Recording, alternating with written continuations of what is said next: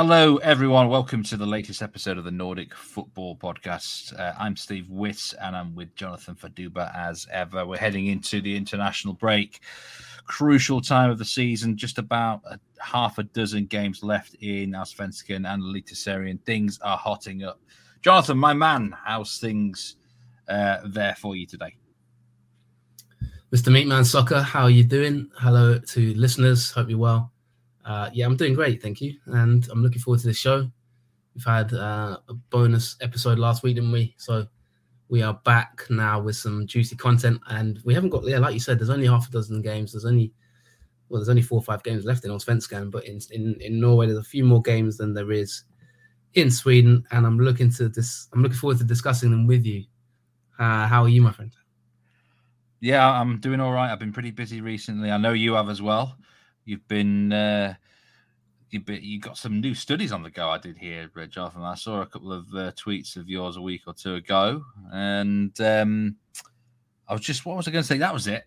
I've worked it out today. This is our one hundred sixty-third episode of the Nordic Football Podcast. So, I mean, we've missed the one fifty, but we only do serious milestones here, don't we? So, uh, uh, yeah, I just want to say uh, to all the listeners who've been uh, with us right from the off, some of you, uh, thank you for your support. And, uh, of course, it's been a pleasure doing it with you, my friend. Yeah, and I don't even know if that includes bonus episodes. I mean, if you include the bonus shows, probably might be pushing two hundred. But, uh, yeah, it's a good innings. Like you said, as a, you're a cricket man, you appreciate a good double century. So no need, no need to celebrate. No need to celebrate one fifty. Uh, But yeah, I wish, mate. I just, I'd take, I'd take fifty right now in my cricketing season. That's how bad it was. Um, but uh, yeah, one hundred sixty-three not out is is a pretty good, is a very good innings indeed. So we're pushing towards that that one seventy-five mark now, um, which I don't think we'll do this season, but probably start next.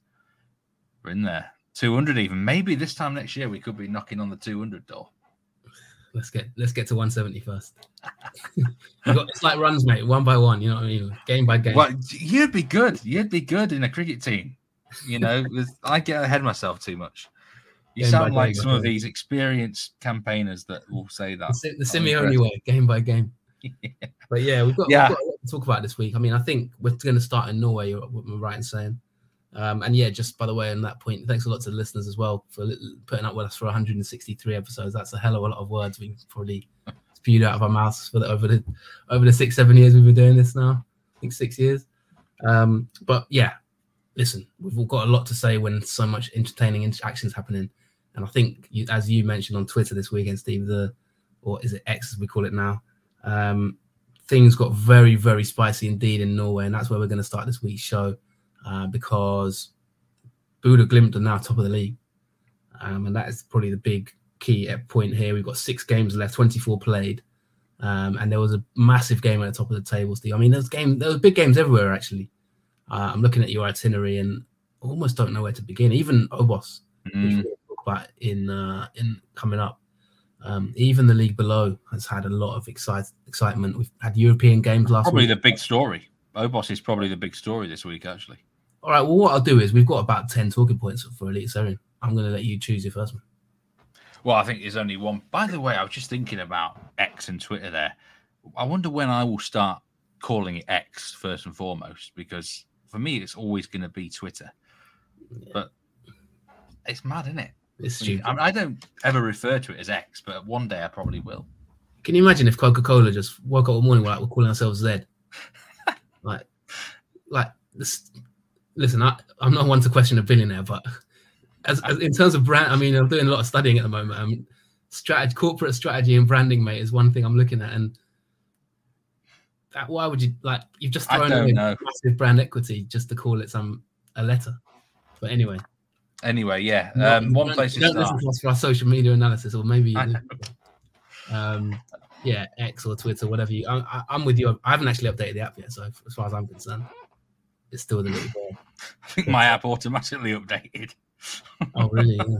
So yeah. I was forced to, to change it. But um, what are your I'll thoughts, tell you then? What, the the Bodø/Glimt X account certainly was happy on Sunday. They beat Molde three one away from home at the Arca Stadion. And I've got to be honest, I didn't see this coming. I thought this match was going to go the other way. I I, I thought Molde would get the three points. Bodø didn't have Pellegrino. He was suspended. That's a massive loss. The, the biggest, uh, sorry, twenty-two goals he scored this season. He's still the best player in the Eliteserien, really. So I, I thought Molde would get a result here. And, and I think I tweeted before the games, if, if Molde, Brann and Tromsø all won on Sunday, we would have five points separating the top five. And I actually, I could, I anticipated that would happen, but that, of course, football is never won, is it? As easy as that on paper. And Bodø/Glimt came here and did a, a really good job. The, the other story of this game, Jonathan, there was an incredible three penalties missed in this game. So those who actually backed over over four point five goals can be pretty damn annoyed, can't they? Um, so crazy game, but Bodø/Glimt did play very well. Um, more, there was a bit of controversy here. V A R didn't go down very well again. Um, Molde manager Erling Moe criticised it after the game, and um, but ultimately, Bodø/Glimt, massive win for them, and this, that could be pivotal in the title race. It really could. Yeah, goals from uh, Soltnes, smashed one into the roof of the net. Grodem uh, with a beautiful header, actually. Uh, Breivik on goal, and then Gulliksen for for Glimt. As you mentioned, they were missing uh, the influential Pellegrino. They played. Um, Playing the sort of four three one two formation, Steve, I'm looking at the moment. Was that was that to sort of alleviate Pellegrino's absence, or how did they manage without him? What did, did they do anything tactically different compared to what they normally do? Because this is, I mean, this was a massive game, uh, as you rightly mentioned. Um, was there any sort of surprise changes in that in that lineup? Obviously, we saw we saw Grunback and Mombanyo up front. Gulliksen played as a ten, I think. Um, was there any big changes lineup wise or tactic wise that that, that um, mitigated Pellegrino's loss that, that you felt was key to the match? I thought they were a bit more direct, actually. They one thing Pellegrino doesn't really have is, is pace. He's not slow, but he's not rapid. And I think they um, managed to use their more athletic players in this game. And they could, um, yeah, I think they only had like fifty-two percent possession, which is quite low for Bodø/Glimt. And um, yeah, they were definitely a lot more direct. Mombanyo used was a physical monster all game. Gulliksen is starting to develop his game. There was a, a real athleticism about the whole eleven, really, and I think that suited them. So um, it's been a while since Bodø didn't beat Molde. They've Molde have had the wood on them in the last few years, really, and um, that's another reason why I expected that it would be a home win.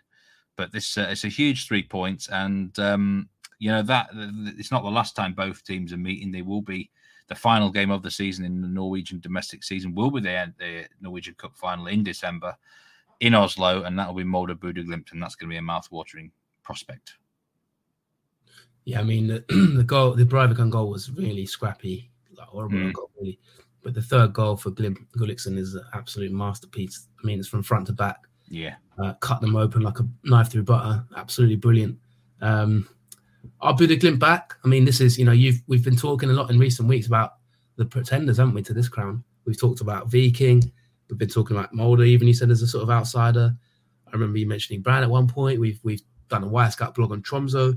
Uh, if you haven't read that yet, go go and check it out on, on the Huddle blog, Wirescout, at Wirescout on the, on Twitter. Is it Bodø/Glimt's title now? Are they back? Is this was this the announcement of them returning to their to their perch, if you know what I mean? I think everyone, this is this time of the year, everyone does their calculations. They look at the remaining fixtures, you know, in relegation battles, in title battles, and, and you say, right, they're going to win that, they're going to draw that, et cetera. I don't think too many would have said Bodø/Glimt win this game. I think all the other contenders up there were looking at this and thinking, do you know what Molde can do as a favour here? And um, so this is a bit of big surprise. And this is the sort of result which does feel pivotal. Now, because of their goal difference, they can afford to lose a game of football now. They don't have. They've got six games left, and five wins is going to be enough, Jonathan. Simple as that. Well, even if Viking go one hundred percent, I mean, there's no guarantee of that. They, they've started to drop points recently as well now. Um, but it's certainly in their hands. They've got one.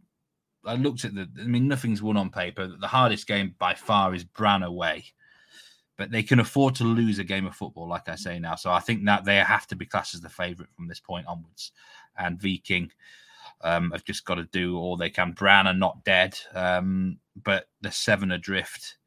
Yeah, that, that result, that unexpected three points at Molde, I think, um, we might look back on that. And and this, funny enough, two uh, a couple of years ago when they last won this crown, they had a, a result at Molde, and uh, around the similar time of season, and that propelled them towards the championship. And I think we, it's very much uh, deja vu again. Deja vu, deja vu again. That's uh, that's one of those grammatical things that you're taught not to do in school, I'm afraid. Deja vu already means again, but I will let you off that editorial uh, lecture. Uh, that's the that's the editor of me speaking. It does tend to come out every now and then. Sorry, um, but yeah, looking at their looking at their next fixtures, Glimt have got uh, three home games. Steve, they've got Sandefjord, Besiktas, and then Lillestrøm. Quite a quite a nice uh, little run of games there. Um, any Manchester United fans won't really want to be talking about Turkish teams right now, given last week's Champions League result. But um, you know, they're well set to sort of maybe, you know, the games after that, Stabæk away and then Besiktas away again. So it's it's quite five big games coming up. They've lost in Europe uh, to Leverkusen, no, and also to uh, no, sorry, I'm thinking of something different. But Club they've Bruges. lost. They've lost in Europe to Club Bruges. Sorry. Um, do you feel that? I suppose the question I'm trying to ask is, I mean, Pellegrino had to actually double take his goals this season. Twenty-two goals. I thought that was combined almost. It's actually thirty-one combined. Twenty-two goals, nine assists. Incredible. So to play without him, it's really mm. impressive. Do you think? Do you think now? Uh, you know, from here, you've just mentioned how you think it will maybe play out. But do you, do you think they've still got a chance in Europe? And what would be considered a successful season for Glimt? Um, successful season definitely would be winning the league, obviously, and you know they could double that up with by winning the Norwegian Cup. I think. I think if you look at the The, the Conference League, it's going to be tough for them to get out of this group now because the likes of Besiktas are in. Turkish football is on the rise. Um, it's been poor for several years, but it is on the rise again. Club Bruges, I think, are the best Belgian side, and they're in the Conference League. And that was an interesting game because it saw the return of Hugo Vettelsson and uh, Philip Zinkernagel, actually. Um, and then Lugano, I think Lugano have had a win in that group as well. So I, I just wonder if now they're going to focus on the domestic league and just say, let's win the league. If you win the league, you're back in the Champions League qualifying for next season. And, um, you know, I, th- I think they're actually quite enjoying the games adding up because they've been involved in Norwegian Cup as well. Some teams, it's weird, tend to play better when they're actually just racking through the fixtures. And I don't know what it is. We use this word momentum, don't we? And maybe that's something. Um, they manage the play as well. Maybe that suspension was a good timing for Pellegrino. He could put his feet up. And he's res- he's refreshed now. So, um, yeah, they're, they're relishing this role. It reminds me an awful lot of twenty twenty-one when it was very similar. And I kept saying that I'm not sure where they can keep it up, where they can keep juggling domestic and Europe. Well, they have managed to.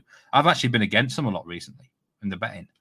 I didn't just didn't think it's capable that they keep it up.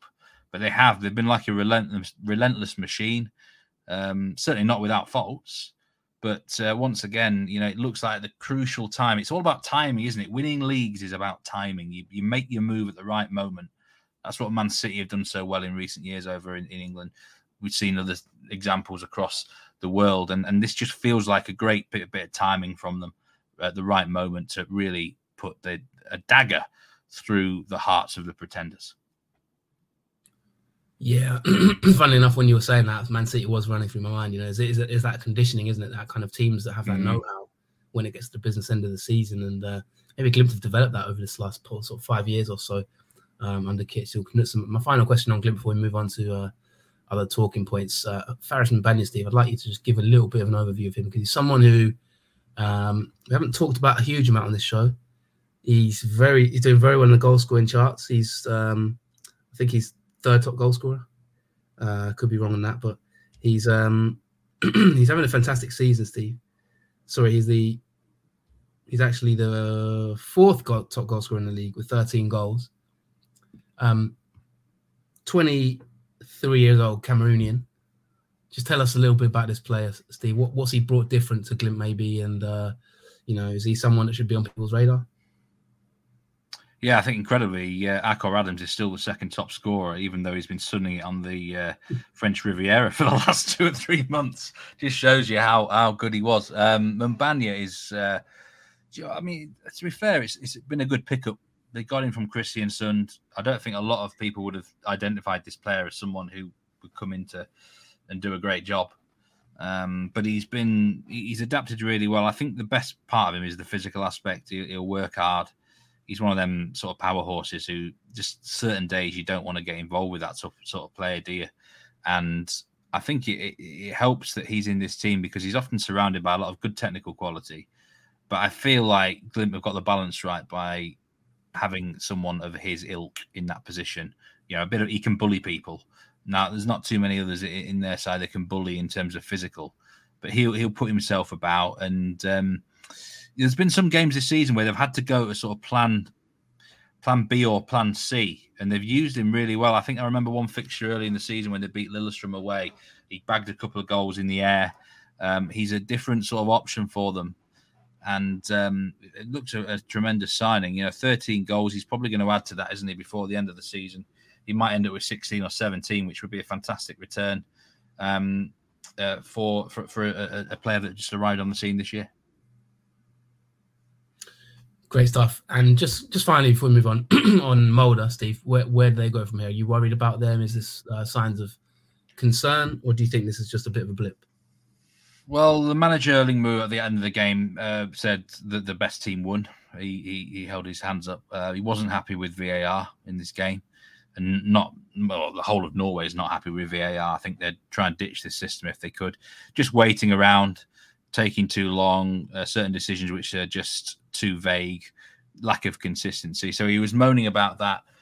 And... Um, Where does it leave Molde? I mean, they just had a, they just faced Bayer Leverkusen in Europe, and I think that was that was a tough game. Leverkusen are Lever, Leverkusen are a really good side this year, and um, it took a lot out of them. They were competitive. They're just still paying Jonathan for that bad start where they I think they lost like five of the first six, something daft like that. And they've got a the good thing for Molde, if they finish fourth, they will be in Europe next season, whatever. Because they're in the Norwegian Cup final. Even if they lost that final, they would still be in Europe because Glimt would win it. They can finish fifth and qualify for Europe by winning the Norwegian Cup. So I think I think now their focus is going to probably try and finish third in the Europa League group and win the Norwegian Cup and, I guess, finish, you know, top four, medal. But, yeah, I, I think it's one of those years where they've, They've played well, very well in patches. That was the first time they'd lost in about thirteen or fourteen games. But uh, it's just that start to the season which uh, let them down. And, and look, Glimt was kind of like this, you know, when Molde took over last year. It's it's hard. It's a good little ding-dong they've got going between them, these sides at the moment in recent recent times. And I think some other teams now want to get in on the mixer as well. It's hard to stay con- consistently dominant in, in, in a Scandinavian league. And I think Sweden's been the same, hasn't it, in the last few years as well, really. Yeah, your preseason tip to win the league has sort of let you down. I mean, that that's eleven points now. They're pretty much out of it. One more win for, for Glimt and Molde will be officially out of the title running. I think I'm mathematically... No, I'm wrong. Two more wins. Three more wins. Well, they cut, they're eleven. They're not going to win the league. They're pretty much out of it. But yeah, uh, they can still get in the medal spots that they need. You know, they're going to need to win the last... Probably win all the last six games, which they can do. It's Molde. They've still got a, a very good... I mean, you could... I mean, I've said on some recent... Um, betting shows that I've done that Molde have arguably been playing the best football in Norway in the last few weeks, which is it's probably true. But it was, you know, a letdown performance against Glimt. They didn't perform as they're as they're capable of doing. And um, if you're not on you, if you're not on it against Bodø/Glimt, you get punished. Simple as that. Simple as that. Uh, in terms of Molde, they are second in the league actually for X, X G. Uh, Glimt are miles ahead with sixty. zero point zero five X G according to our partners Y Scout. Molde fifty-one point five nine X G. Lillestrøm actually third um, in the league for X G, fifty point zero three with forty-one scored. But um, yeah, as you say, it's points that count at the end of the day. One, one thing I've actually noticed, Steve, with Molde, uh, their top goal scorer is miles below mm. the top goal scorers in the league. Um, it's actually uh, way below. It's fifteen goals below Pellegrino and eight below.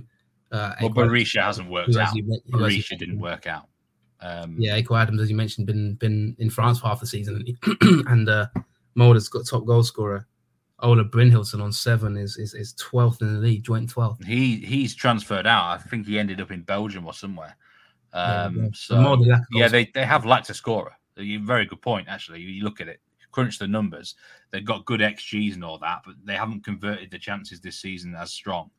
And, um, you know, it comes down to the fact that, you know, they they haven't really been having a, a reliable starting striker. Like Berisha, say, hasn't worked out. They've had Wolf Wolf Eikram in that false nine quite a lot. He's had a struck fairly good season, Wolf Eikram, to be fair. But I'm sure top of their sort of shopping list for the winter will be to make sure they get a, fo- a focal, reliable number nine um, who's going to take those chances away. Great stuff. Let's move on. Viking. Mm. Uh, not a great weekend for them. Obviously, we, we've talked about them in recent weeks. Are they potential contenders? We had a lot of listener questions about them. A lot of interest in, in Viking this year from, from listeners. Uh, but they've dropped points against Odd in a one-all draw, Steve, that was played um, on Saturday. Just tell us a little bit about that game and where that leaves Viking now. I'm I'm really reluctant to criticise them because they've had such a good season. If you had said to any Viking fan, you know, they'd be second place, fifty-two points with six games to go. They'd have been in dream world. I mean, they, they won something like ten, eleven in a row. And, yeah, they've had a brilliant year. They've, they've only dropped points in the last five.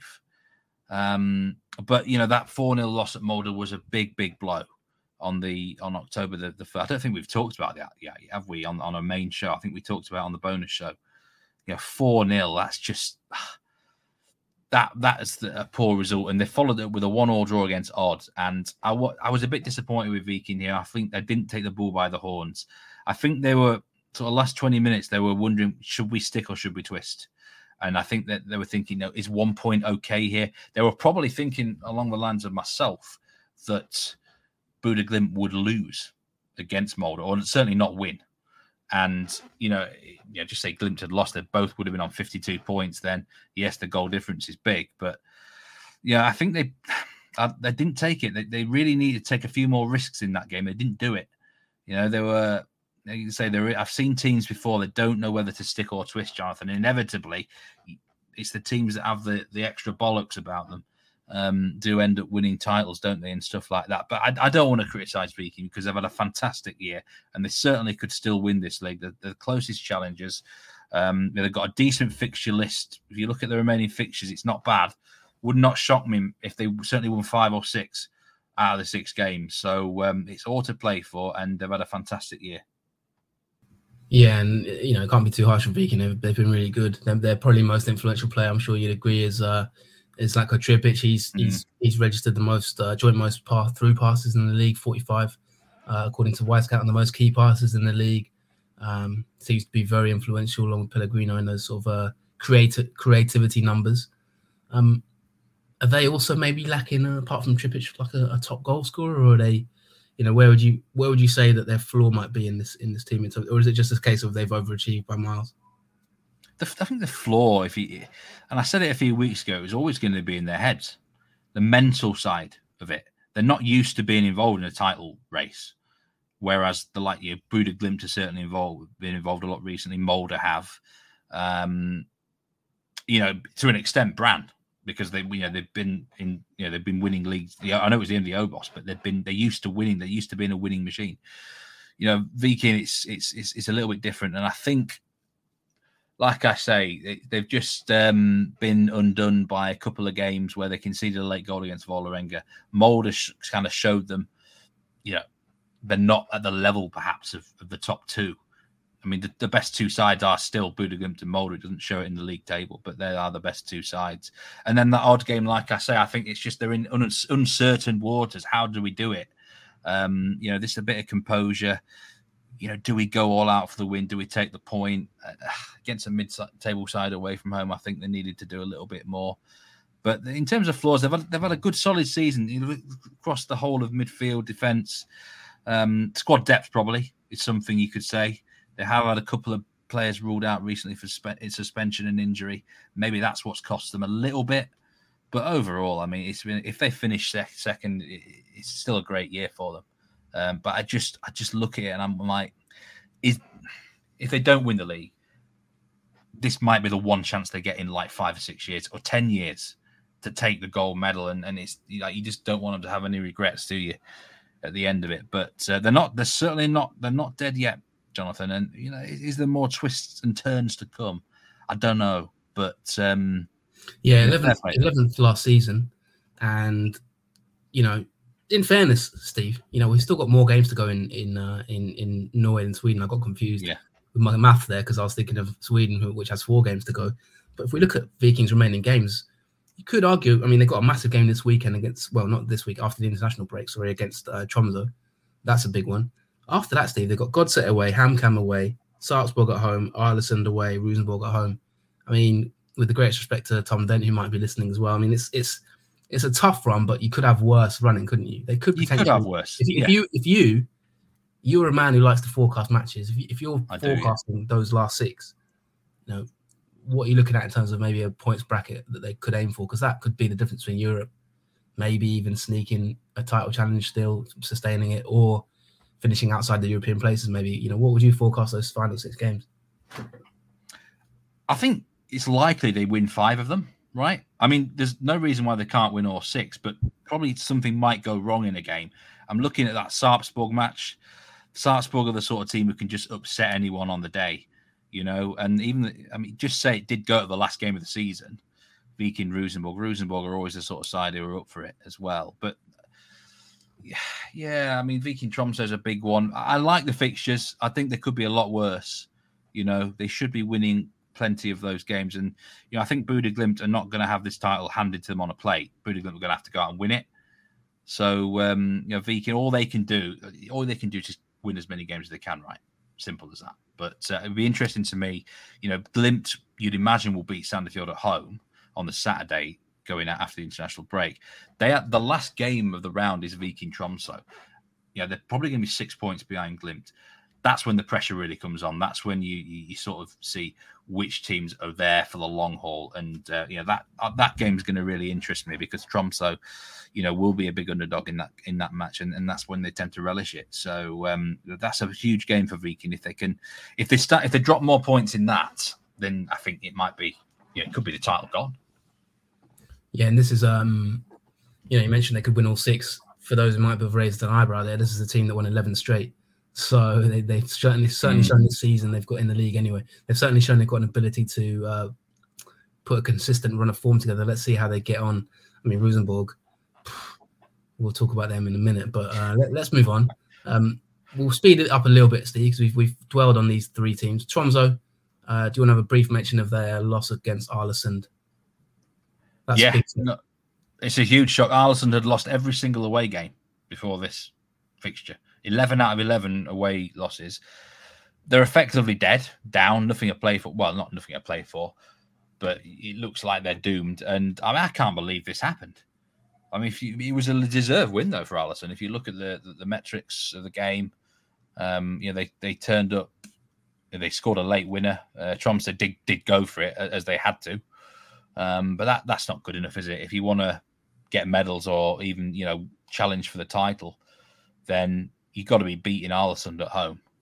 Yeah, if they if they'd won that game, they'd only be four points behind Bodø/Glimt and still in the rep, and you know one behind Viking, and then they've got to play them next. So I think that was a real disappointment for Tromsø's uh, supporters.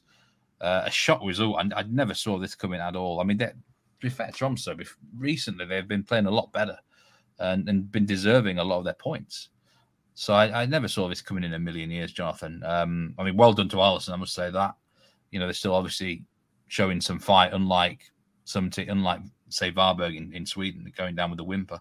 You know, Allison, at least, giving it a go. But uh, massive disappointment for Tromsø, and uh, it might it, that might cost them a medal, that result.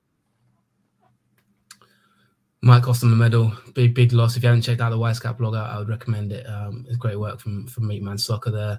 Uh, yeah, and, you know, in that ma- match, goals from Erling and then Carl. Well, Carl's back and Hammer for Arlison were the ones who, who who got the winners. Hammer um, blow. Bit of a, yeah, right. There you go. You might even That might even be the episode title. Who knows? Um, but let, let's move on. I mean, it's not on the itinerary, but I can't get let you get away without mentioning this one. So I'm going to actually pull rank here on the itinerary. And uh, I'm going to ask you about, well, Sarpsborg five, Rosenborg two. And this featured not only a demolition for the team who like to call themselves the Bayern Munich, or we've titled them anyway, the Bayern Munich of Norway, um, getting smashed, walloped five two. But as well as this, Steve, I'm just looking at the goal scorers here and I just see a name, a name that's quite familiar to me from uh, back in the day. I think he played in Sweden. And I think if I remember rightly, you didn't... I'm trying to remember now. Yeah, you weren't such a big fan of him, were you, Steve? And his name is uh, Jo Inge Berget, who I believe I remember. For any long-term listeners of that, those one hundred sixty-three episodes, I think you would have heard at least four of them, Meat Man Soccer, taking this player apart when he was at Malmö. Uh, a hat-trick, Steve. And uh, a little birdie tells me, to make matters worse, he was at in one point in your fantasy team before you, you unclicked the button. So um, what has gone on in this match? I mean, on a serious note, that's, that is... I mean, Rosenborg are just a mess at the moment, aren't they? Well, it's a disgrace, isn't it? Um, the, I mean, the reason that um, I, I looked at Jo Inge Berget in fantasy is because I've said all season, really, Sarpsborg are just crying out for a poacher sort of finisher. Um, they've not had a reliable goal scorer in the last two or three years enough. And, you know, maybe they found their man in Jo Inge Berget, who is an experienced campaigner. I've always had a problem with him um, in terms of his composure, especially when he's sort of cutting in from the left-hand side. But his position in this team seems a lot more, um, less mobile. And they just want, they just need him to be there to use his sort of nous and, and poach home easy winners. I mean, um, you know, I've always, I just think that's the type of player they've been after. But, um, you know, this is, from Rosenborg's perspective, that's nowhere near good enough. You know, before the game, it just kind of showed where they are as a club, that Sarpsborg are a heavy odds-on favourite to beat them. But Rosenborg are in ninth place. They're not even, they're not safe yet, you know. I mean, you look at the table. I mean, they're not, they won't go down, but they're not safe. This is, uh, their fans must be absolutely, this is just a nightmare campaign. A, a lot more was expected of them. And, you know, Sarpsborg are starting to find some form. They're the sort of team, they can beat anyone on their day. Sarpsborg, I think they're so gung-ho, they're wild, and um, you know, this was one of their f- famous wins, really, for them. And uh, Jo Inge Berget just recently joined the club, and uh, if they can feed him easy positions, then um, he's going to cash in. Yeah, Fr- Fredrikstad, to be fair to him, arguably scored the goal of the game for Rosenborg. It was a brilliant strike, top corner on his left foot. Um, there's been a few five twos, hasn't there? HamKam took a five two beating as well. Um, sorry, Tom, to mention that, but yeah, um, in the in the round before, uh, losing five two at Stabæk. So there's been back-to-back five twos in, in in two game weeks, I think I'm right in saying. Um, although that was a kind of re, you know, the, the schedule's a bit weird, isn't it? At the moment, it's all like yeah. That, the, the previous round was sort of everyone's now I think played the same amount of games, but yeah. uh, you know, hat trick. There was a couple of penalties I think in that game as well. Lundqvist got a couple of goals for Sarpsborg. He's had a good season. He's he's a player that's caught my eye, and uh, you know, if they're, you know, it's just a shame for them that they're not closer to the medal spot, because they're finishing the season. It feels like they're playing really well, some, some playing some good football, Sarpsborg, and um, you know, there's a, there's two or three teams that are finishing strong. Brann, I, I, I've got to mention before. Uh, probably ne- in the next episode we'll talk more about them, especially if they do beat Molde next. But I think they've won six in a row, and um, you know, they're in third place, and they're still sort of in the title race, if you know what I mean. But they're playing some really good football at the moment. Sarpsborg have, have definitely caught my eye as well. Yeah, and Berget's goals, they're just kind of poacher's goals, aren't they? As, you, as you've mentioned, kind of mm. um, yeah. smart goals. Fair play to me. Still got that wonderful beard. I think that, yeah, he, he's kind of put one up on you there, Steve. He's, he's better in that. No, he's better in that role. We think about it, right? The, the place like New York City and Malmo, they sometimes had him coming on the left-hand side. And I just think then... He's more. He makes the, the wrong decisions. So I actually, I think credit to the the manager here. He's put him in a spot just to be a poacher, and that is there's a know-how in terms of positioning for that. And uh, there's an art, isn't there, to poaching? It's, it's not. It's not as easy as you think, actually. Otherwise, we'd all do it, wouldn't we? But I've, I've just got a feeling this role in this team is, suits Jo Inge Berget really well. I mean. We won't talk too much about Rosenborg, but they got—I mean, they got the defending for the hat trick. Berger's hat trick goal, the defending is a disgrace. Like, it's just how are you getting counter-attacked at four two down? I mean, what what is going on? But it's a lovely little dink from Berget, and uh, fair play to me. You know, he's had a good career. He he won the league with Malmö in the Ondal Thomason season of two years back. Uh, a player who, you know, like you said, he played out wide, and he, he lacks pace. You know, he's in his thirties. He never really had pace in the first place. But he, like you say, if he's intelligently utilised, and he wasn't bad in that in that in that uh, Malmö team. No, I no, I, I, he's, I've never, I've never thought he was terrible. In ter- I'm not saying you are, but I'm just commenting in terms of positioning. He reminds me a little bit of the way Malmo utilise Soren Reeks at the moment. Actually, it's quite similar to that, like kind of someone who just gets in the box and and and, and plays in those wide areas and those pockets at times. Um, doesn't have pace. Doesn't really. He's not like a star player, but he, he weighs in the goals every now and then. Malmo seem to do that with a, an experienced player every, every now and then.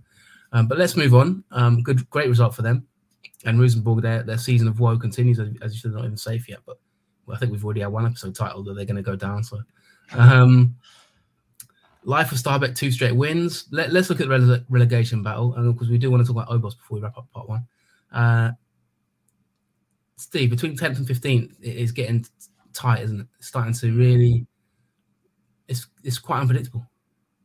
It is, and uh, you know, even Ålesund, are they are they dead yet? You know, if they're winning, beating Tromsø away, maybe they're sort of in that free hit territory where, I mean, I, I can't see them staying up, but they've still got a chip in a chair after that result. Um, Sandefjord, now you worry for them. Um, they've lost against some key rivals, Vålerenga and, and HamKam the weekend. I think that's a, a bad result for them. I, I thought they would beat HamKam. HamKam had just suffered a bad defeat against Stabæk in the midweek match, played the entire second half with ten men. And I thought they were probably in a great spot there, Sandefjord. And if they had won that game, they'd have been outside the drop zone. Um, Yeah, they're on twenty-one points. Stabæk have had back-to-back wins under Bob Bradley. I said on the last main episode that he could get something going there. Don't underestimate Bob Bradley. He's a really strong motivational coach. And, you know, to beat HamKam at home five two, that's just got the, the wheels motion in motion. And then a one nil win against their big rivals, Lillestrøm. And to keep a clean sheet in that game, fair play to, to Stabæk. Haugesund just don't go away, do they either, Jonathan? They just, uh, you think they're, they're in trouble. And um, another team that rolled the dice with a manager change, and you know they've had a big win there, and um, you know obviously the three points for HamKam was massive as well. Suddenly Vålerenga might look vulnerable. Uh, is it, what did I say? Five points between tenth to to fifteenth. It's all to play for, my friend. It's all to play for with six games to go. Um, you're probably going to ask a prediction from me soon, so I'll have to have a think about that. But it, it's quite exciting down the bottom for, for the neutral. Yeah, don't give you a prediction yet, um, but. I just want to comment on the form form table because you just mentioned that there. I mean, for those who are wondering, actually, if you look at the last six games in, in Eliteserien in the form guide, unbelievably, Steve, Rosenborg actually bottom of the form guide, four points from their last six. Godset and Sandefjord are joint with them, but Rosenborg minus seven goal difference, fifteen conceded in six games. Unbelievable. Uh, but yeah, you mentioned, you've mentioned a few teams there who are sort of starting to climb out of it. I mean, Sarpsborg were actually third in the form guide, but Brann is still top of the form guide, six out of six wins, according to this. Um, soccer stats dot com. I don't know if that's correct, but yeah, HamKam seventh in the league as well in terms of the form guide. So yeah, the, the table's kind of like there's a few teams who are sort of climbing out of the those lower positions. Uh, Steve, is there any team that you would say you feel will definitely stay up based on uh, how they perform? You know, you you've got to look at sort of Stabæk in the yeah. relegation playoff at the moment. Let me just read. I'll read the I'll read the bottom five. I'll read from tenth to fifteenth. I'll read the league positions. We've got Allsvenskan, uh, bottom of the league, fifteen points, twenty-four games played. Uh, Sandefjord, twenty-one points, so they're six points ahead with twenty-four games played as well in fifteenth. Those two occupy relegation spots. twenty-three points, Stabæk, two more points than Sandefjord in the, in the relegation playoff. Then you've got twenty-four points, Haugesund, twenty-four play. Everyone's played twenty-four, by the way. Haugesund in thirteenth. Vålerenga, twenty-four points, played twelve, uh, sorry, twelfth place with minus eight goal difference. HamKam, twenty-seven points, four points clear of the relegation playoff um, in eleventh. And then Godset, twenty-seven points as well, but minus six goal difference uh, in tenth place. And I'll just throw in Rosenborg in there as well. Only six points clear of the relegation playoff with twenty-nine points. Is there any of those teams that you would say, now, right now, Steve, with six games to go, you think they'll be fine? If, would you? Is there like two teams you'd pick and say, no matter where they are on the table right now, could be bottom, could be anywhere in those positions, that you'd say they're fine? Yeah, the two teams I'm going to say are HamKam and Vålerenga. And the the reason is that HamKam, I think they are mentally very strong. And um, yeah, I never had them. I don't, pretty sure I didn't have them in my preseason predictions in, in the bottom three, or certainly not to go directly down. And um, they've dealt with a lot of adversity this season. They had that shocking run. I think they lost eight out of nine games. They were conceding goals left, right, and centre. But they bounced back well. And, and you know, I've seen, you know, I do, you know, I follow Tom Dent on Twitter, Instagram, and, you know, they've got a good social team. And uh, I like, I just like their gist. When, whenever they have a bad result, they, they just own it. There's no excuses that come in. And they've proven time and time again that they can come back me- with that strong mental resolve and bounce back. And also, we know HamKam will always take a draw if they need to. And that is, isn't something that some of these other teams are willing to do, I don't think. Like they ground, they grind out. They had a good draw against Sarpsborg recently. Um, yeah, they managed to get a draw against Bodø/Glimt out of nowhere. They're, they're the sort of team who will, and they're on twenty-seven points now as well, by the way. So it's not going to take an awful lot more to get them surviving. So yeah, I'd say HamKam. I think they, they've got enough. Vålerenga, because I just think Gerbacker has done a really good job here since he's come in. Um, they've lost two of the last three, but who they lost against? Bodø/Glimt and Brann. I don't think we're going to hold that against him too much. There's a massive game next round. Lillestrøm Vålerenga, the big derby of Oslo, probably the biggest game in the whole country now in terms of feistiness and, and uh, you know, edge. He's going to need like an armed guard, I think, there. Um, that match could go absolutely crazy. Lillestrøm Vålerenga. When's that game? It's the next round, the next match. And, um, yeah, it's one game I wish I was there to be. I wish I was going to that because I think it's going to get really spicy. But, you know, you wouldn't... I don't think Vålerenga fear anyone. Vålerenga got a good team. They've had some good signings, and I think they're capable of getting results against any team. So, push come to shove, I don't see them in the bottom three, John. Excellent stuff. And two teams that you think you, you're worried about. Don't I'll tell you one team I am worried about. Out of those bottom six, out of those bottom six, seven. A team I'm starting to get worried about is Strom's Godset. I think if you look at their form, they've been... I just think they've been a little bit beach-bound in recent times. Uh, probably felt like they were they had enough points on the board. But look at their run. Um, I think it's like nine losses out of twelve. Uh, it's not a good not a good um, set of fixtures for Godset. They're suddenly struggling away from home again, which they always have done in the last five, six years. And um, yeah, just a little bit concerned by them. They've got... Their fixtures remaining are not too bad, but um, I'm not really, I'm not particularly liking what I'm seeing on the field. They've got twenty-seven points, but yeah, probably should be. They should be all right. They're probably just one more win or so away from from securing the uh, the safety. But um, yeah, I think that was a big result for them to lose against Haugesund. I still think Allison will go down. The second automatic spot could be anyone still, because I'm not ruling out Sandefjord. They, they're the sort of team that can get a random result uh, out of nowhere. So the second spot could be anyone, really. Um, but gun to my head now, because that was such a crippling defeat against HamKam, I would, ha- I would have to say Sandefjord. So there you go. And uh, we've got one listener question to wrap up part one. Uh, I know that you want to talk a little bit about a couple of teams um, in, in, in Obos, but let's look at the question from... Uh, I would describe this listener as sort of uh, having a good season, let's say. I'd say, you know, a bit like maybe Odegaard in his first year in the Prem, or, you know, maybe not quite Haaland, but someone like that who comes into the, comes into the league and makes an instant impact. Um, had a big impact this season with many really intelligent questions and a lot of interaction.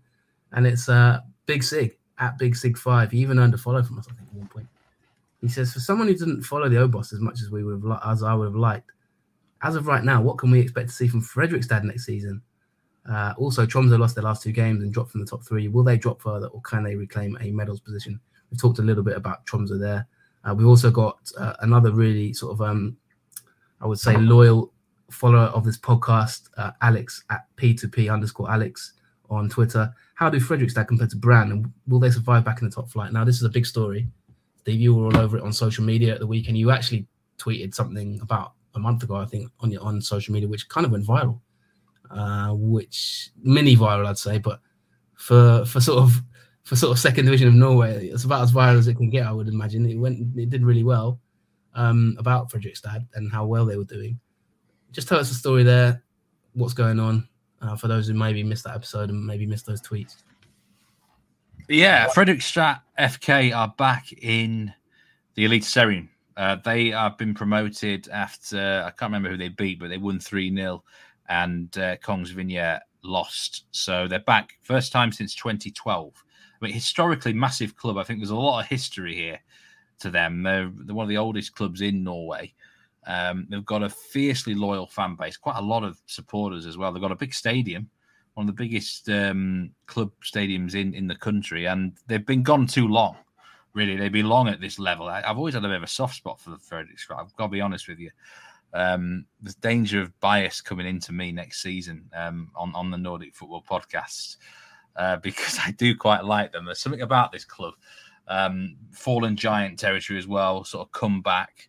But they've, they've smoked the league. And I've always said the Fredrikstad job is one of, the, it's the t- one of the toughest in Norway because the expectations are always so high and it never quite works out. But they've brought in a Faroese manager, Mikael Thomasson. What is about these Faroe managers that have been doing quite well recently, Jonathan? There's got something about them. Mikael Thomasson won the league at K I in the past, and he's come in at the start of this year and he's only lost one match. Lost one match so far. They've won it on defence, really. Um, tremendous defensive record. The whole league's been weird this year, but it's been much lower scoring. I can't quite work out why. It's been a poor year, a poor betting year for me, actually, in Obos, especially in the last couple of months. The goals have not been flowing, Jonathan. Now, is that a sign of a good league or a bad league? I don't know. Historically, some used to say when the goals dry up in a league, the quality gets better, if you know what I mean. So, um, but yeah, what can we expect from them? Is quite an organised system, a three five two sort of uh, system. I think they're going to be defensively stout. We're going to definitely see players from like the likes of Iceland, Faroes, Denmark. You know, it's not going to necessarily be predominantly Norwegian-based sort of players in this team. And um, but we, we're going to expect the noise. You know, it's going to be a passionate fan base. We're going to see the derby match against Sarpsborg, which is not a match match that hasn't been played very often in recent in the last decade. But it's a really feisty game, and um, You know, not a lot of people would think that match could, could get really feisty, but they absolutely hate each other. So I'm looking forward to that fixture. And and they've done it. Well done, Fredrikstad. Um, I always knew they'd come back one day. And, uh, you know, congrats, big congrats. Big congrats to Fredrikstad. Yeah, I mean, you've explained there pretty well. I was going to ask you why why should anyone care, but you've explained it pretty well there. Sleeping giant territory, maybe a sort of a football manager save type. Um, I did have them on it. I did actually have them. Yeah, I, I used to do a bit of twitch. I did Fredrikstad as a save because they went down as low as the third tier, Jonathan.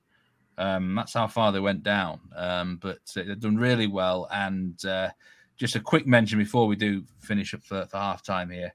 Uh, K from Oslo. They, things are looking very good for them too. They've got a seven-point gap. It'd be a nice story. They've been knocking on the door for so long to come up. They're always losing the playoffs. They lost their manager, Jørgen Isnes, to Strøm's Godset, who felt that he, he couldn't take them any further. And it's fantastic that the assistants come in there, K from Oslo, and uh, you know they're looking good for that second spot. Another team, the reason they've been doing well is the defence. So the two teams that are in the top two spots at the minute, it's, it's, they're really stingy at the back. That's, that's been serving them well. So if K from do go up, it would be a fantastic story as well. And finally, just to wrap it up, we're in stoppage time here, uh, Steve, so please keep this to less than a minute. Mjøndalen and Jerv, you've got them on the itinerary struggling. We had um, yeah. Kevin Nicol on last season. What's been happening at Mjøndalen and Jerv? Is there any particular reason for the struggles, or what's your talking point there? My talking point is, you know, in Super Etten, where we've seen sides go down from Allsvenskan, and they, they often go down again. It's, but in, in Norway, this doesn't happen very often. Like, if you go down, you're usually straight back up quickly, or you're at least in the top half. I mean, Mjøndalen and Jerv were Eliteserien clubs not long ago. Um, Jerv last season were in Eliteserien, weren't they? I think, yeah, they were, weren't they? Um, yeah, they could be going. They're in danger of going down. So I, I think there's, I think there's signs this season that the Obos is getting stronger, because you usually you usually come come down and you dominate teams quite easily. Yeah, none of the teams that have gone down this season. Have, I mean, Kristiansund are in the playoffs. They might come back up, but. Um, I tell you what, I think the Obos is getting stronger. Lower goal numbers usually do mean that a league is improving rather than crazy scores. And um, you know, maybe it's not now. Teams now in Eliteserien like Ålesund have always been yo-yo. You know, are they guaranteed to come straight back again now? I'm not sure. Suddenly, relegation might mean an awful lot more going forwards. Fantastic stuff. We'll wrap it up there for part one. And if you uh, are bored in this international break, I will tweet this as well, but if you're bored in this international break, this half of the pod will take you through in exactly one half of football plus stoppage time if there is five minutes added. So uh, that should get you through, I don't know, Luxembourg against... Iceland are playing Luxembourg. so, uh, but we won't... Northern Ireland, it, otherwise, otherwise we're going to be into halftime. So tune in for part two. We're going to talk about Allsvenskan, maybe a little bit of fantasy as well. There's a lot to talk about. Title race getting spicy. Get your cup of tea. We'll be back.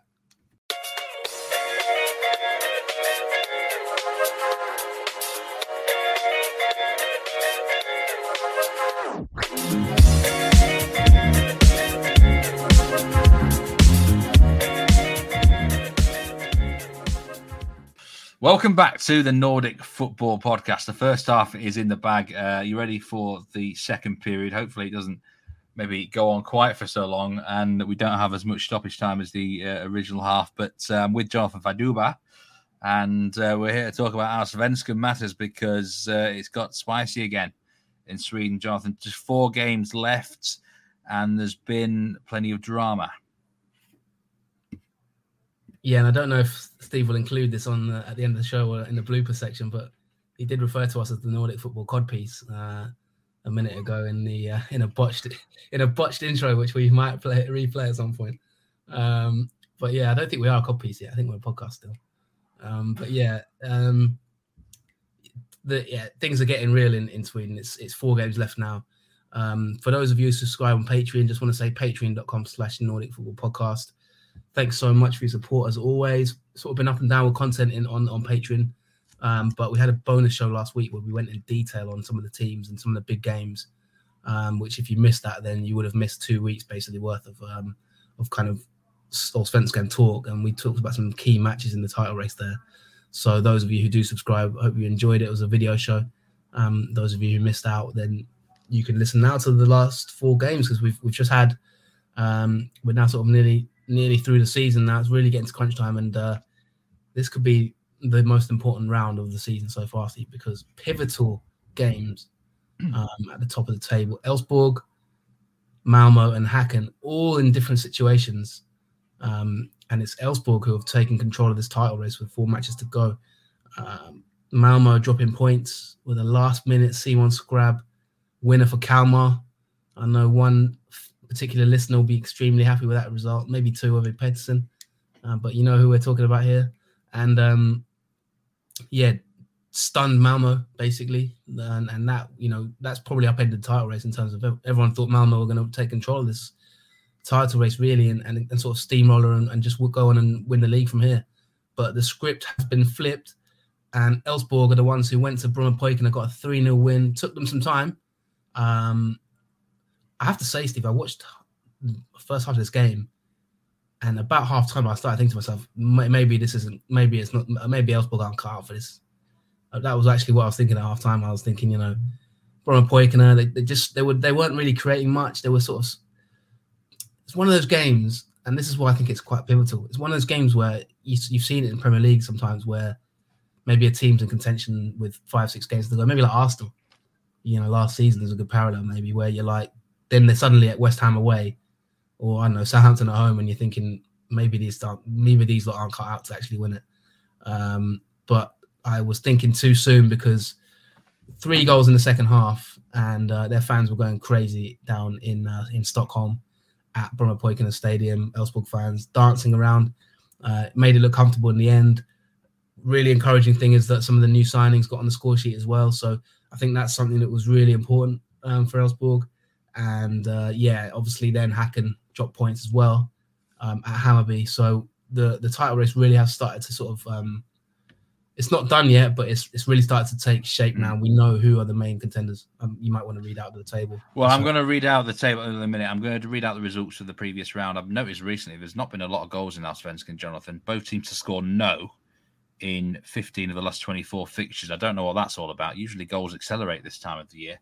But uh, there's been a hell of a lot of clean sheets, which is strange. Anyway, Brommapoiken a nil, Elfsborg three, Hammarby two, Häcken two, Kalmar one, Malmo nil, Varberg nil, Jorgan one, Värnamo two, Norrköping one, Eikor one, Mjällby nil, Halmstad Daggerfors and a nil nil draw, and E F K Göteborg nil, Sirius one, Sirius, we'll talk about them a bit later perhaps, but uh, they've been uh, on a, an absolute tear, haven't they, since uh, Jonathan dug into them a little bit. And um, in terms of Elfsborg, now they are top of the table on fifty-seven points. All the teams have played twenty-six games. Malmö on fifty-five. Both teams have a goal difference of plus thirty. Häcken fifty-one points with a goal difference of twenty-seven. It looks like the race is run, in my opinion, uh, John. I don't know about you, but um, the six adrift now looks a, a lot. But in terms of Elfsborg, you mentioned them against uh, Bromma Poikin. I watched them against um, the win, the one nil win they had against uh, Halmstad a few weeks ago. They, were, they, they didn't deserve the win, but they found a way to get the result somehow at the end. They only beat Varberg two one, which is, I mean, really, that's not good enough, is it, against Varberg? But again, they got the win. They're finding ways to get results, J F, and you know, that's a resilience that is quite telling. Telling, I might say. You get that? Um, but, I mean, how impressed are you with the actual, the mental side of their game? They're not necessarily playing that well, are they? But they're doing enough to get the result.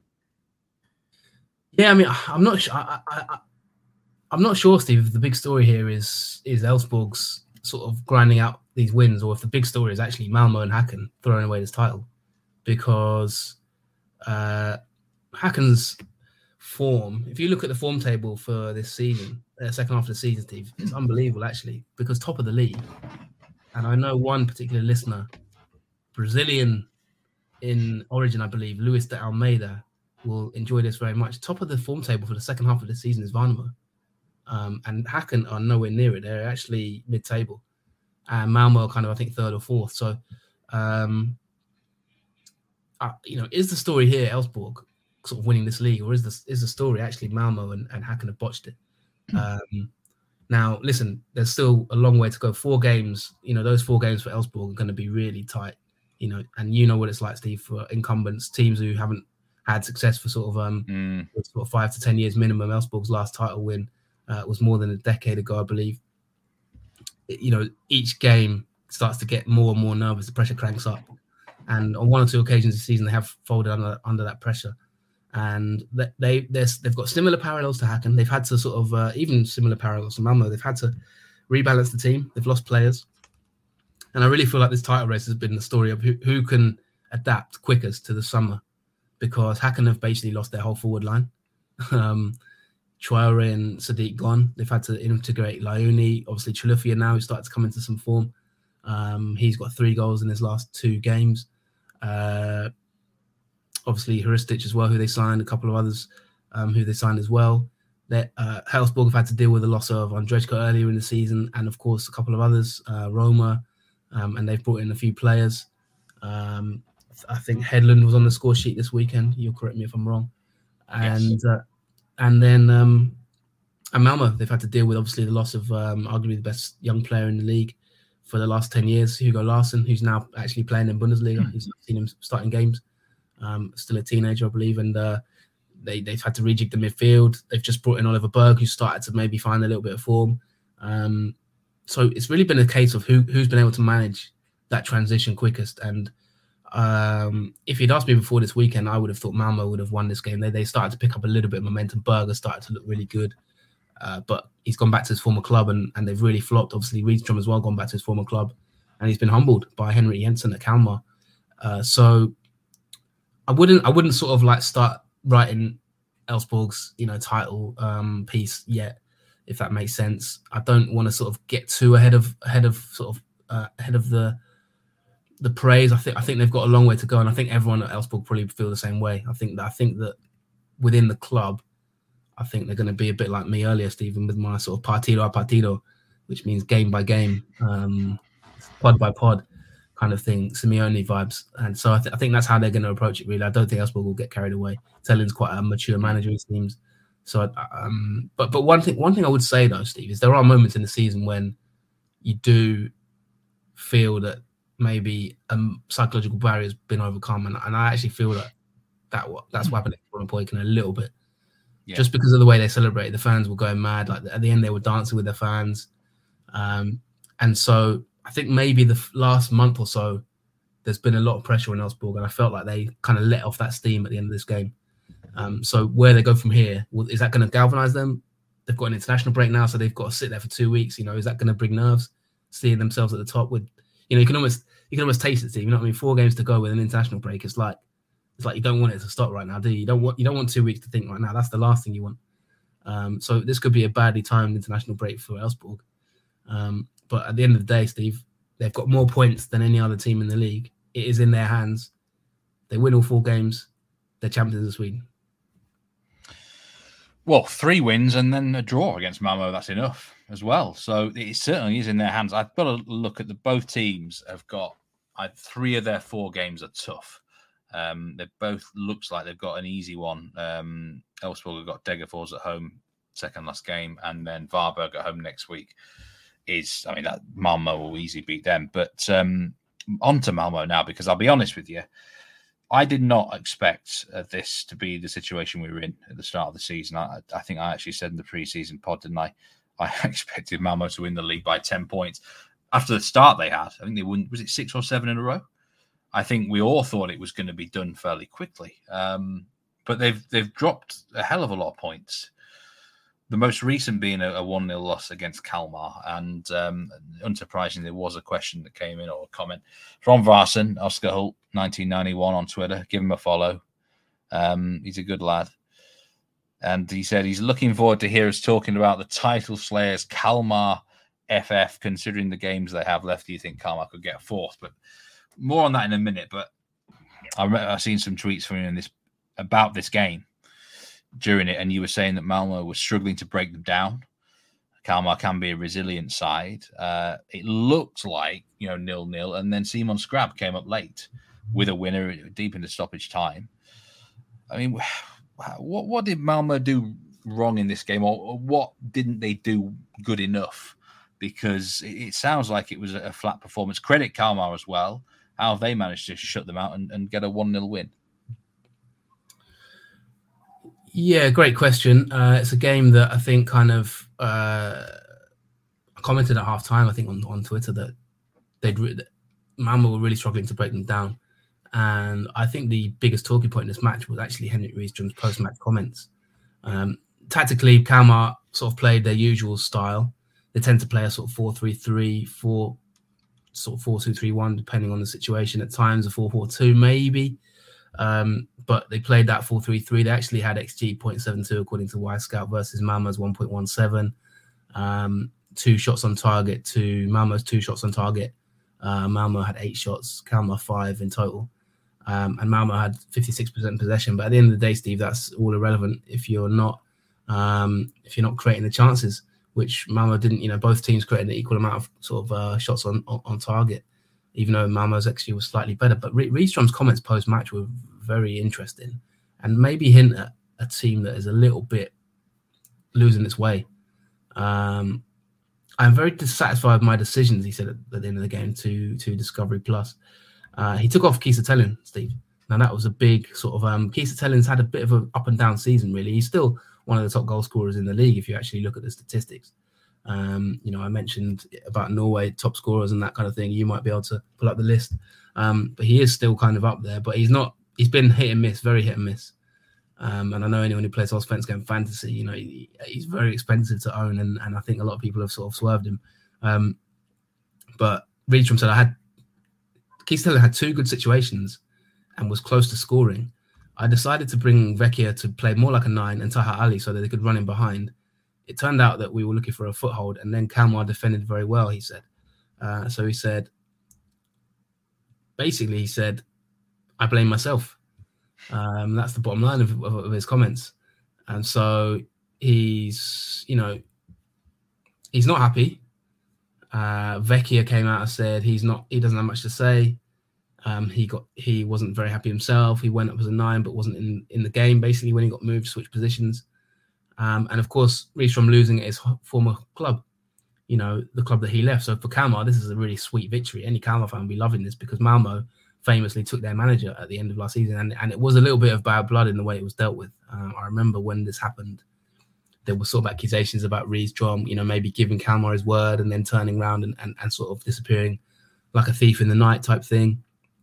So, Kalmar fans really celebrated. I mean, it was a ninety-six minute winner, but you're going to celebrate one like that anyway, no matter what happens. But they really went mad about this this win. Um, so, you know, I think they're probably very happy to beat Malmö. Um, but he said, Rydström, it, it will sting a little bit tonight. I won't sleep much. Um, I felt it would be worth enough, but now it's we got what we deserved. So, yeah, I, I, none of the none of the three teams are looking convincing, I have to say, Steve, at the moment. It's really kind of like, Mal, I, I, I'm expecting Malmö to win this league. I, they were my preseason team. I still think they'll win the league. But if they won the league from here, I, I'm still waiting for them to sort of like pull out four games where they win sort of four, four in a row and sort of announce themselves as champions. They're, they're sort of limping over the line. And I think, I think as of now, I wouldn't call them deserving champions. So I'm not an Arsene Wenger type who comes out at the end of the season and says, we finished second, but we des- we were the best team. Whoever wins the league is the best team, in my opinion. But I don't think they currently have done enough for me to say they're deserved champions. I, I remember the season with with Yondell Thomason where a lot of people said, oh, they they didn't really deserve it. But I, I didn't believe that at all. I felt like they, they were deserving champions. There were games where they showed they were champions. I'm not, I've not, I've not felt that this season so far. So I'm really... I'm kind of wanting, if, if Malmö are going to win the title, I want them to show it in the next four matches. I, I don't want them to just limp over the line. And, you know, Hacken, really, that's another story, really. They've, they've just run out, Hacken have just run out of steam. They're still in it, but they're another team that just, they haven't, no one's really shown they deserve the title at the moment. So I, I really hope that the last four games, I want to see someone just take the scruff of the, the league by the scruff of the neck and like... Yeah, I know, know what you mean. I don't want to see... All by the horns. Yeah, I don't want just someone to win it by default because everyone sort yeah. of wins one game each or something. I'd like to see someone really take the scruff of the neck, but I'm not seeing it from Malmö at the moment. You know, the Berg, the Berg, the Berg, um, bringing in Oliver Berg looked like it was really working. They changed the tactics around a little bit, um, but then they get shock results like this. So, yeah, it's really open and up in the air, Steve, at the moment. But Rydström was not happy. Yes, it's um, it's really interesting. Of course, it's in their hands as well. If they if they win all their remaining games, they'll be champion. So... You know, let's see. I mean, in the minute we're heading towards that final match showdown, Malmö against Sarpsborg is the last game of the season. Uh, at this point in time, it would be uh, favourite to the, the title would be on the line for that game. Let's hope it is in a way from a neutral perspective. Just a couple of things on points per game. In the last thirteen league games, Malmö have only averaged one point six one points per game. And over the course of a season, that would only get you forty-eight points, which is normally about fifth or sixth place. He's a, Isaac Keys are telling started like a train this season. He scored thirteen goals, but eight of them were in the first five games. Since then, since the first five rounds, he has only scored goals in three different games. A couple of times there was a brace, but since round five, he's only netted it in three other fixtures, which is remarkable. I don't know what's gone wrong there. I, For, for, for Malmö, they won their first eight games. They won eleven of the first thirteen. I mean, I suppose those might might come back at you and say they are, if they do win the league, they're deserving champions because it's the, over the course of a whole campaign, and they were excellent in those first thirteen rounds. But how's it gone? I just don't get where it's gone wrong. I, I thought they'd win it at a canter, Jonathan. It feels like that Mjallby result, which is just Mjallby beat them and gave the rest of the league that blueprint how to frustrate them. It's all gone downhill a bit. It's like it, there's no plan B with Malmö. They just, they just haven't really got a balance, Steve. I think it's um, it's like I just sort of said, really. They they they haven't really, since they lost Hugo Larsson, in my opinion, they haven't really had a convincing structure. They've got all these great players. They've got Vecchia, who had a bad injury, of course. They've got Nanasi, one of the probably the best, arguably the best young talent in the league this year, you know, pound for pound, um, considering quite a few of them have left. Um, They've got, you know, they've, they've thrown Berg in, who was like Jurgen's main signing, basically, in the middle of the season. And Busanello's had a fantastic year, but he's gone off the ball slightly of late. Pontus Jansson came in. He he's in, he's been suspended, by the way, for um, for swearing at a uh, for swearing at uh, officials in the, in the post match drug test. So he he's, he he took a ban for that, and that's been quite a big storyline. Pontus Jansson getting himself into hot water. Um, You know, they've got they've got a really good midfield. They've got Taha Ali, who's been one of the star men of the season. But it's just that balance, Steve. Like you said, that I mean, the keys to telling thing embodies it all, really. He's won the league with Yondell Thomason. He scored a lot of goals.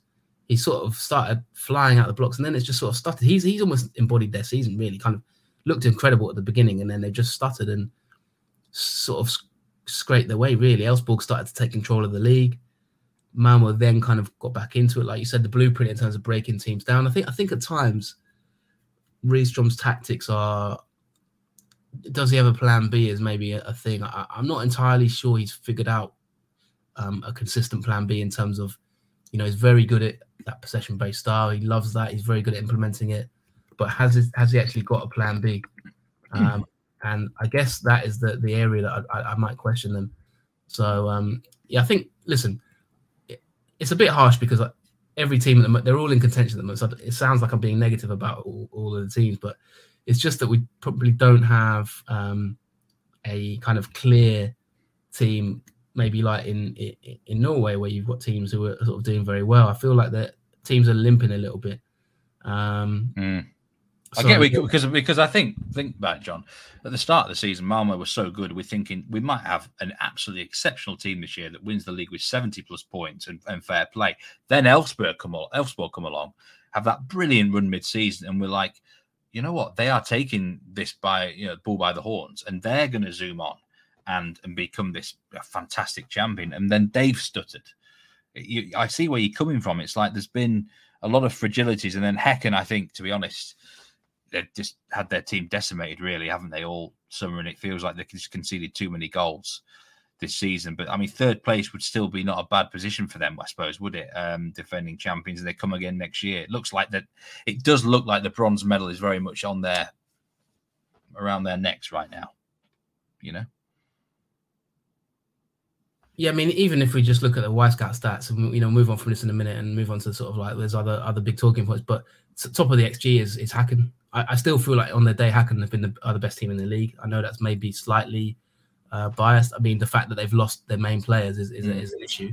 But Malmö are actually third in the league for X G, um, forty-seven point one two, Elfsborg forty-nine point two four, second, Hacken fifty-six point eight two. So you can see even in the stats, and by the way, Sirius are fourth in the league for X G. So that explains my rant a little bit. You know, imagine if they were actually firing as much as they and, and, and sort of keeping them out at the other end as much as they could have. They they could really be doing having a really good season. Um, you know, Wasson probably wants to hear a little bit of analysis about Kalmar. Kalmar are actually bottom of the table for X G this season. I mentioned it when they sold Radjovic, uh, who, by the way, he started the season really. He started his time at Watford really well. He got, I think, three goals in his first couple of games, four, five games. Um, But that explains Kalmar's plight this season, and that's kind of why we haven't talked about them much. There's not been a huge amount to talk about. Uh, lowest X G in the league. So you can see where their issues lie, but they, they've they've pulled one out with Scrab. It was a low X G chance, really. It was a, a good shot, but you know it wasn't a huge sort of... They didn't carve Malmö open, really. It was more of a, a decent effort and a punt late, late, late on, a brilliant strike. Um, where Malmö obviously have been the best team in the league is their defensive record. They, they've got twenty-four point five two X G against. Um, and that's where Hacken have really struggled. They're, Hacken are actually sixth in the league for ex, expected goals against. Their defence has just been too open. They don't keep clean sheets. They're very um, they're very leaky, and they haven't been able to sort of maintain that. Normally, they'd beat teams like your five-twos, you know, like your, your, your Rosenborgs and that kind of thing that we talked about in part one. Hacken would usually be that team that would destroy teams, and it wouldn't matter if they concede two. Now, if they concede two, they're in trouble. You know, you've seen... against Värnamo, you've seen like in this game against Hammarby, for example, like they, they don't have that. Well, the problem's been away from home. Not last season, they ground out the one nil, the two nil. They have not been able to keep clean sheets, have they? So yeah, but last season they could go. They could go to. I mean, I remember blitzing A I K away from home. They, the last season they outplayed teams away from home easily, and uh, they, they've lacked that this season. They, they don't have that kind of explosiveness uh, on the break that they used to have. They haven't really integrated Lajoni Hurstich as well. Chilufya sort of maybe that might turn that around a little bit, but. They've just lost that, lost that explosiveness. Um, but Malmö's season's been built on that that sort of good defence. Um, Elfsborg have got the balance of both. They're second for both. So maybe maybe on balance, Malmö have got the good defence, but not a great not the greatest attack. Hacken have got the best attack, but the worst defence of the three. Elfsborg are kind of in the middle. So maybe that's what's going to win them the league. Um, but yeah, in terms of obviously ball possession, Malmö sixty-one point five percent according to Y Scout. Um, that Rieström style is is is clearly integrated. Um, but it's just a simple case of the fact that they, they don't they don't they lack a bit of a plan B. And you know what, Ber- Berger's another funny one. Oliver Berger, I think I feel like he's another one where it's like his season's been a bit strange, really, hasn't it? It's a kind of a is he a false nine in that Malmö team? Is he is he a ten? Is he like what? Where where does he? He drifts all over the place. You need doesn't he? To you watch him. He's everywhere. But from a Malmö point of view, do you need to drop Keita Tellin? Do you need to drop Tahali? Do you need to drop Nanat? Like, you need to, you can't have a false nine and a number nine and and then still have wingers and make them all work at the same way. Like, you, there's a trade-off somewhere that I don't think he's figured out yet, and we're running out of games. So yeah, I mean, you'll you'll tell me the remaining fixtures: um, Elfsborg, Malmö, and and Häcken. But it is very close. Yeah, the remaining fixtures, obviously, the last game of the season is Malmö against Elfsborg, who Elfsborg, of course, beat them earlier in the season three nil. That's what maybe started all this rot in the first place. And, um, you know, before then, Malmö against Varberg at home. I think we can give Malmö the three points there, can't we? Elfsborg's next game is at home against I E Kor. Um, I think Malmö have still got to go to Häcken as well, second last game, so that's no gimme. Uh, Elfsborg are at home against Degerfors in a match, and I think they've got Gothenburg away in another one. So it's, it, I mean, it's, it certainly is all to play for. Just a word on Häcken, actually, Edward uh, Chilufa, because we've uh, we had a great sounding uh, episode title, didn't we? If we'd managed to have time to do a main episode uh, last week, um, talk us through that one, Jonathan. He, ha- he has actually made an impact, hasn't he? He's um, He's looked all right since he's come in as uh, as Chile. Yeah, we had a title. Uh, maybe we'll save it for another time, so I won't, I won't give it away.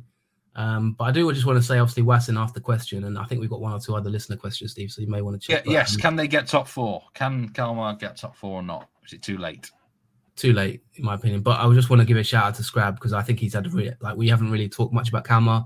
I think Scrab's been phenomenal this season. I think, along with Rajovic, probably been their best player. The defence has been not as good as I think it was under Rydström in terms of they're not as dynamic, but they are quite solid under Jensen. Um, but I think I think Scrab's been the, the key man. Gojani's been all right when he's, you know, he had a good game against Malmö. Um, but yeah, I think Scrab deserves a shout out. Moving on to Häcken. Yeah, they, they frustrate me. I mean, it's difficult with Europe, and this is a you know this is um. There's a wider topic here, Steve, about the when the league is positioned in both leagues. Does it does it benefit or disadvantage Scandinavian teams? And at the end of the day, I think it's a disadvantage because they lose they lose their players. Um, if Sadiq, if Ibrahim Sadiq was still Häcken, I think they'd probably win the league. Um, but he's not, so they're not going to win the league, in my opinion. I, I feel like the time's running out for them. Um, and this Hammarby game, you know, they were two one down. Obviously, they came back. Chilufya got his goal.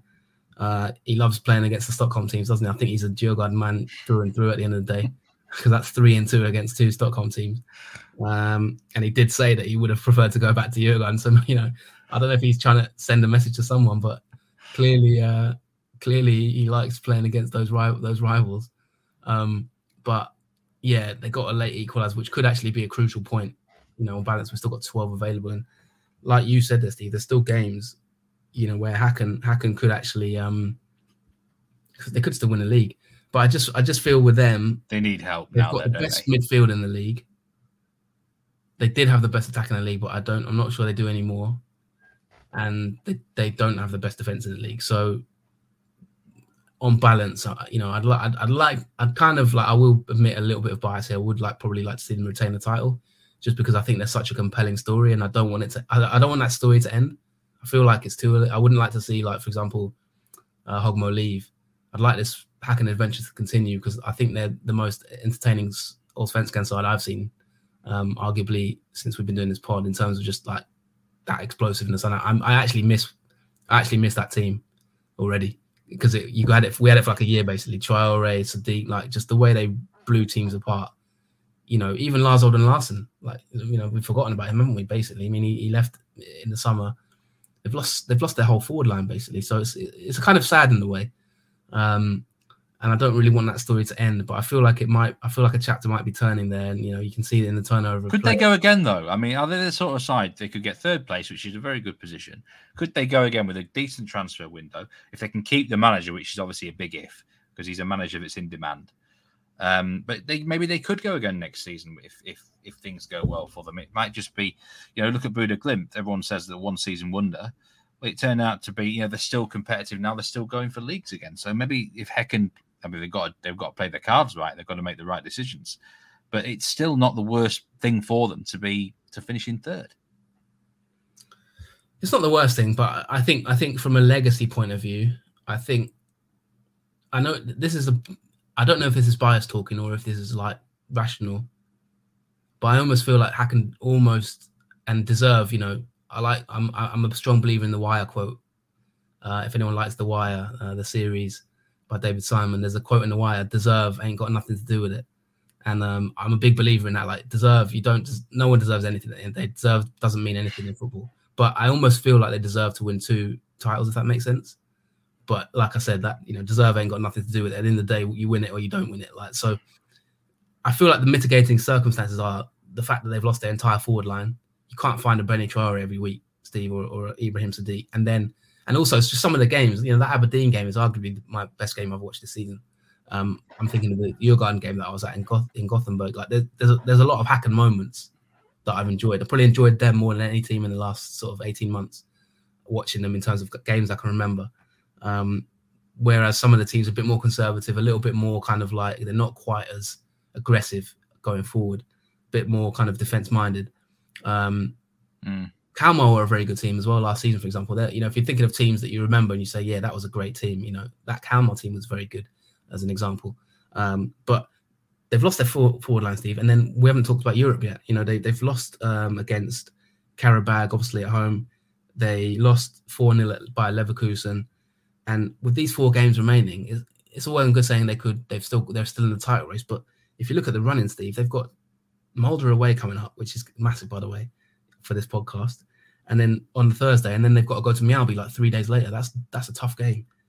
If they get through that, then they've got Malmö at home, which is essentially must-win game at this stage of the season now.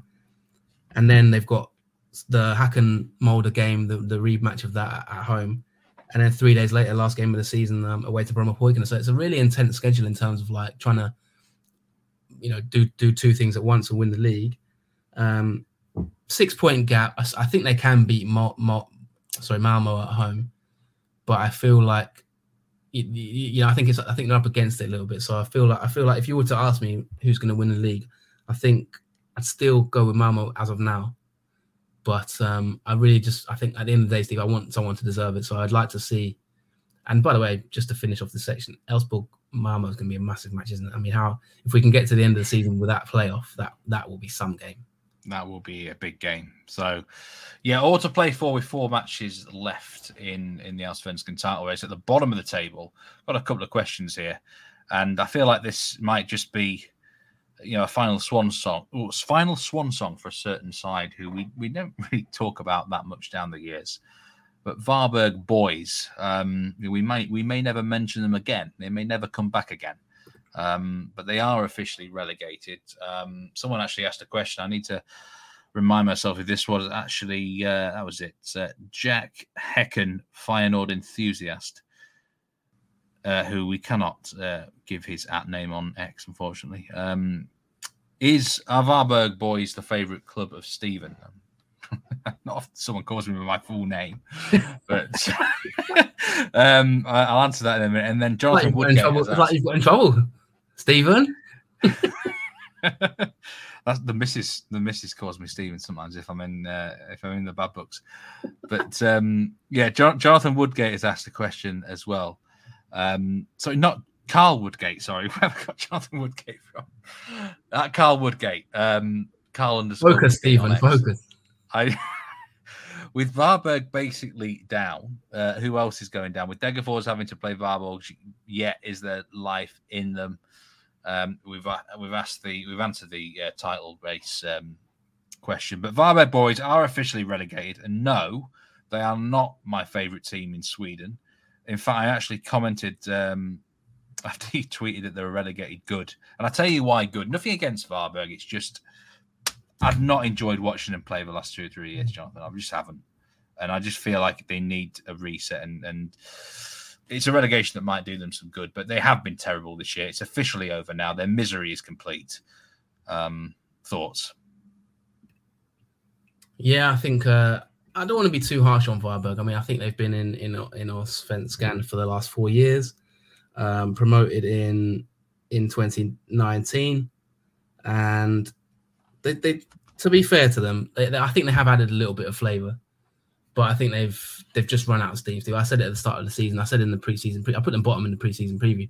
and I didn't even need to really do any analysis. Normally, mm-hmm. I go through every single team in real detail, but I looked, I took one look at that forty-five man squad, Steve, and I was like, they're they're gone. I couldn't see any identity. I think preseason results were, were poor.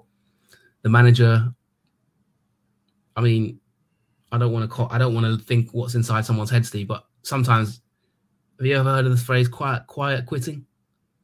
Where you, no. you quit your job, but you haven't actually quit yet. You just, you just sacked oh. it. Yeah. Quiet well, quitting. He left, didn't he? Didn't he leave to It's an industry term, quiet quitting. And I almost feel like at the start of the season, he'd quiet quit. He, I almost feel like he'd already sacked it in. He went to Hobro, of course. He went to Denmark. Um, but I almost feel like he, I like, I almost feel like the club, someone in that club took their eye off the ball, because they had a big squad for the ever since they joined Allsvenskan. It, like, it was always a, a nightmare trying to analyze them because they got so many players. But this season it just felt ridiculous. I mean, talk about Chelsea, Steve. This is like if Chelsea need two dressing rooms to fit their players, Varberg need four. You know what on earth? How on earth? Do that, how does everyone? How does any? How does the whole squad park at the training ground in the morning? I bet. I bet they had arguments about the parking, let alone trying to think about tactics. Forty-four players. Um, just absolutely ridiculous, let, let alone the payroll. I mean, either they're on, all on peanuts, or the club's running some serious overheads, or there's, you know, something going on. Um, all factors put together, I was just like, they're, they're, they're, like, they're gone. They got, they haven't got the hope.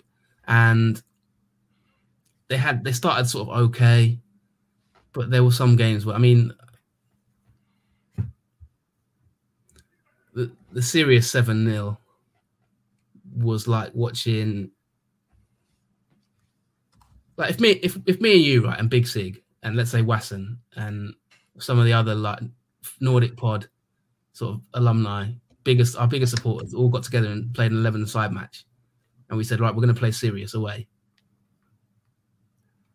I think that we would have looked exactly how the Varberg players looked at four nil down. You know, like that look of just like, what? Why did we do this? You know what I mean? In front of a crowd. Like let's let's just say me, you, and nine other listeners of this podcast got together and were like, we're gonna go and play serious away in front of in front of a crowd. At four nil, Steve, I would have looked at you. At four nil down in the first half, I would have looked at you and we would have had the same look as Varberg players, like, why are we do, why why did we do this? And they're a professional football club, you know, they they they looked like they had their their their brains had left their bodies at four nil. It was like, We're we're finished. We're absolutely done, and and and they've been gone for weeks, if we're being honest. Really, um, offered very little, shown signs at times. Obviously, I've ranted about them on occasion, but just lack quality, Stephen. And it's not only that they lack quality; they just lack they lack focus. So I feel like it's petered out. Really, um, will they be missed? They're not really. I think. They had the underdog thing at the beginning when they were promoted. You know, they're quite close to Gothenburg. They've got a really kind of got quite a nice sort of rustic stadium. It does feel quite nice going there and watching it. I think um, it's a decent stadium. And, you know, the, the story of the club was very compelling. But I almost feel like the, the story just kind of petered out. It was like there's there's other small clubs like Värnamo who are a bit more compelling now, you know, who are, who are actually modern. And there's other underdog stories, isn't there? Yeah, like they're not they're not even the best underdogs in the league anymore, if that makes sense. Yeah. So it's, it's like, what are they really now? I think I think that's what they've lost. They haven't really got any kind of focus. I think relegation will be good for them. Get rid of twenty-five players at least. S- start to get a more focused team, and you know, see if they can see where they go. I, you know, some teams you see them go down back to back. Could I see Viber going down back to back? Yeah, I could. Um, mm-hmm. If I'm being honest, I think the club lacks direction. So, um, I hope we see them again. But they could be replaced by another V in, in Superettan. Vasteras are currently doing really well. Former Victor Lindelof's former club, another V. So um, V, V, V for Vendetta. And, um, well, you know, goodbye to Varberg. I think it's been coming. I've got a ridiculous stat here. In the last four games, they have conceded seventy-three shots with thirty-eight on target against them. They've actually done well to only lose by one goal in their last three games. They've actually been really lucky not to take a few more big beats. I, I could see someone really... I mean, Malmö, Varberg, I'm not... That, that could be ten. I'm, I'm serious. I, I think I think they're going to take at least one big, big pasting before the end of the season because they've been they've been mailing it in for some time now, Varberg. So um, it's goodbye to them. The rest of the relegation battle, um, quickly before we finish the show, crippling defeat for Sirius uh, for Degerfors against Sirius. Um, I don't. We've not talked about this yet, have we? On any of the uh, on on a main podcast, Sirius scoring three goals in injury time to beat Degerfors was a ridiculous uh, match. Um, Degerfors are in trouble. Bromma Poikin are in trouble, uh, and Halmstad, as I pointed out several weeks ago, uh, only just clinging on down there as well. Um, thoughts? I mean, Sirius. Nice story, actually. They've come back. They've done what you wanted them to do, and they've converted their chances. They've took the bull by the horns. Their match against Degerfors just feel like a pivotal result, not just for them, but perhaps Degerfors. Yeah, if I just may, uh, Steve, just go back to Viber for one second. I just think the funniest quote I've probably ever seen, well, pro- funniest quote of the season, I think, was, was uh, Joachim Linder after the match. Don't tell me he wanted I mean, more players. I mean, what's their what's their goal difference, dude? You know, you, you might have it to hand. What is their goal difference? It's well, it's minus thirty-four. minus thirty-four, right? They're taking a seven nil. They're miles low at the bottom. Post-match, Joachim Linder get their relegation confirmed, and he comes he comes out and says, "It didn't come as a shock." like, that's just that is the quote that sums them up this season. It's like it's like. Even in relegation, it's sort of like, yeah, we're not surprised. Like, you know what I mean? I mean, that, you know, that quote just made me laugh so much. You know, it's like, it's like, talk about accepting your fate. You know, it's like, it's like being hit by a bus and then, you know, you're sort of like, as you die, you're just like, yeah, I'm not surprised, I'm dead, kind of thing. You know what I mean? But um, no, in terms of that, I actually think Degerfors have got a good chance of staying up. Um, Again, they it always is. seem to rise yeah. at the end, don't they? Honestly, I think Degerfors, they've almost, I feel like they've, I feel like they've almost clocked how to stay up, how to survive. Um, it was a big defeat for J F K because they're not, I mean, I think they are out of it, but they're not one hundred percent out of it against Sirius, losing at home. Um, Marcus Berg, obviously, we've got the news that he's announced his retirement. He had a tearful reception. He was at the game with his wife and his kids, and he was in tears. Uh, Paka Lagermere as well had to retire early due to injuries. Bit of a really sad story there because he was a good young talent in his day. Um, I think he's only twenty-five, twenty-six and he's retired. But um, yeah, I I think that I'm really worried about Bromma Poikina. Um, in terms of form guide, they're one of the worst teams in the league as well. I think they're near the bottom. Um, and I think that Halmstad, I'm a bit, you know, I'm a bit concerned about them. As I said about E F K, but they're only three points above the relegation playoff. So that that is a really, that's actually a massive defeat, I think, to Sirius at home, because I think if they'd won that, they'd be pretty much done. Sirius, that's a massive win, back-to-back wins. We didn't even talk about it last week, Steve. That that turnaround, mm. I mean, that was absolutely incredible. Um, if you missed it, we posted it on Twitter, the last-minute goal uh, in that game. Sirius coming from two nil down in the ninetieth minute to win three two against Degerfors at home in a relegation six-pointer. ninety-ninth minute winner. Ninth goals were scored in the ninety-first, ninety-fifth, and ninety-ninth minute. Um, incredible, and the finish was unbelievable by uh, Silgrel um, in that match. And then they've obviously gone to E F K and, and won one nil. So fair play to Sirius. And this is what I was saying about them, Steve. They they are a good they're a good side, and it was just the fact that they were falling asleep and losing concentration. We had a few tweets um, when they beat Degerfors saying they've, they've obviously, they obviously, someone at Sirius is listening to the podcast because they've, they've bucked up their ideas since, since my little rant um, about, I don't know, six or seven weeks ago. But I think they're pretty much safe, and I think they deserve to stay up, you know, Sirius. I think they, they, they do play, as I said, fourth best X G in the league. I think they play really nice football. Uh, Tashreeq Matthews has obviously listened to the pod as well because he's, he's actually become really clinical in recent weeks as well, um, and influential and decisive. Um, and so they're all fulfilling the prom- promise that I said they have. Um, if you were to ask me as, as of now, I think I would I would, I'd put Bromma Poikina going down. That's direct. And I'd say Degerfors stay up through the playoff. Hmm. Yeah, I think Halmstad are lucky that they've just got enough points on the board there uh, because they have been sinking like a, a train. Uh, E F Core do have some tough fixtures, but the last match, if they do need it, is Varberg away. And I think we can chalk them up for three points there. Well, the thing um, is, you say you say that, but that is a trap game. That's like that's like that's a derby, Steve. So that that would be like the, that would like if imagine imagine the story if Varberg on their last match in Allsvenskan take out their biggest rivals, because it's a bit like it's a bit like Fulham Chelsea, that game. You know, it means more probably to Fulham than it does Chelsea. It will mean more to Varberg than it will A F Core that match. Right. Right. They'll see that as like, if they could take out A F Core, that would be almost worth relegation probably for some of their fans. It's not quite a derby, but that would be like, that's one game that I think they'll be up what for. What I will say now, if A F Core are going to get relegated directly, then Degerfors have got to pick up a minimum of seven points from four games, which, and one of those games is against Elfsborg. That, but you're right, the playoff is very much in play. Imagine a playoff uh, E F Core against uh, Uts, Utsikens uh, from Super eight, and that would be ridiculous, uh, wouldn't it? But um, you you're probably looking at Brommapoikina for the playoff with Degerfors, and again, I, I'm not sure Degerfors will get will get seven points or even six really. Um, that would drag Halmstad into it. So, um, but yeah, interesting predictions. Brommapoikina, it's a shame, isn't it? I mean, they've, they've started, they had a great first half of the season, but they've, you know, it's really hard, these teams that come up every year. I mean, Halmstad as well. It's it's a brutal league to come into, it seems, these days. It is indeed. Um, it's, it's it's getting harder, and I think the quality's gone up a little bit. Brommapoikina started so well this season, but they've, they've just tailored off. Um, yeah, I think I think we've got a really exciting title race and a relegation battle coming up. So the final thing before we go, Marcus Berg's retirement, you did mention that. Just thoughts on him as a player. You've watched him for several years now in Allsvenskan. Um, on his day, how, how good was he?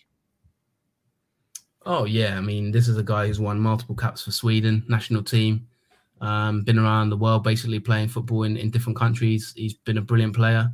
Uh, last season, he was, in my opinion, arguably the best player, best striker in Allsvenskan, pound for pound. Um, but at the end of the day, his body's just caught up with him. He's he's, he's in his mid to late thirties now, um, and it was just obvious. I said it. I said it earlier in the season, Steve. I said it. I wouldn't be surprised if he retires at, at the end of the season. He's retired with five games to go, basically. Um, his mm. body's just he just his body just can't hack it anymore. He was already um, having to sort of not train. Basically, he was basically playing games, Stephen, and sitting out for a week and just not training, and then just playing games again, and that's not sustainable. You know, you need to be training. And that's where, of course, problems were at the beginning of the season. They didn't have anyone else. He he was too, like, with respect to him, he, his body was too old to be playing week in, week out. And that was a massive issue for E F Core. They've now got, like, the likes of Macholi, Santos, um, Selmani. They've, they've been able to sort of lighten the load and the burden on Berg. I think it was almost unfair on Berg, actually, the, what, the amount they were asking of him, really. Um, it was a season too long. They should have replaced him in the summer and then had him maybe as an impact player. So that was a key to their problems, really. They were too reliant on someone who, whose body, you know, no, through no fault of his own, a great professional. Um, and you saw the ovation he got at the weekend that summed it up, and it, obviously he was in tears. It's an emotional time for him. But yeah, a really great, great servant to Swedish football. I'm sure he's going to have an interesting post, you know, post-football playing career now, maybe in in the board somewhere, or, you know, a lot of players go into sort of different routes within football. So I'm sure we will see him again at some point somewhere. Bit like Tobias Hussein, former guest on the pod, you know what I mean? I'm sure he might be integrated into the of course somehow. So, yeah, great career. He finishes his club career with five hundred fifty-one appearances, two hundred eighty goals, eighty-three assists, and also at national team level, twenty-four goals from ninety Swedish caps. He's been around the block, like you said, several big clubs in Europe, and um, you know, it all started off at E F Core back in the oh five oh six season. And it finished at E F Core. So, um, you know, he's a, a man who bleeds that club. And we wish him all the best in his retirement. Maybe, I don't know, maybe we might even get him on the N F P one day, um, see what he makes of his career. But uh, I reckon he'd be a good guest. But good luck to Marcus Berg. Good luck to him. And that'll be all for this week. You can find us on Twitter slash X at Nordic Footpod. You can find me at J F Football, at J F F U T B O L. You can find Stephen at Meatland Soccer, uh, when he's when he's when he's not taking the bins out, um, uh, and yeah, thanks so much for thanks so much for listening. Obviously, a bit of a longer show, but you know you might have missed our dulcet tones for the last few weeks unless you're a subscriber on Patreon. You can find us there, patreon dot com slash Nordic Football Podcast. We will endeavour to have a weekend preview for next week's uh, show after the international break. So until then, uh, unless we surprise you somehow, that'll be it for probably the next ten days. Hopefully this will get you through it. And if you play this half, you will get to the end of Moldova against Kosovo or uh, I don't know, Belgium against the Faroe Islands.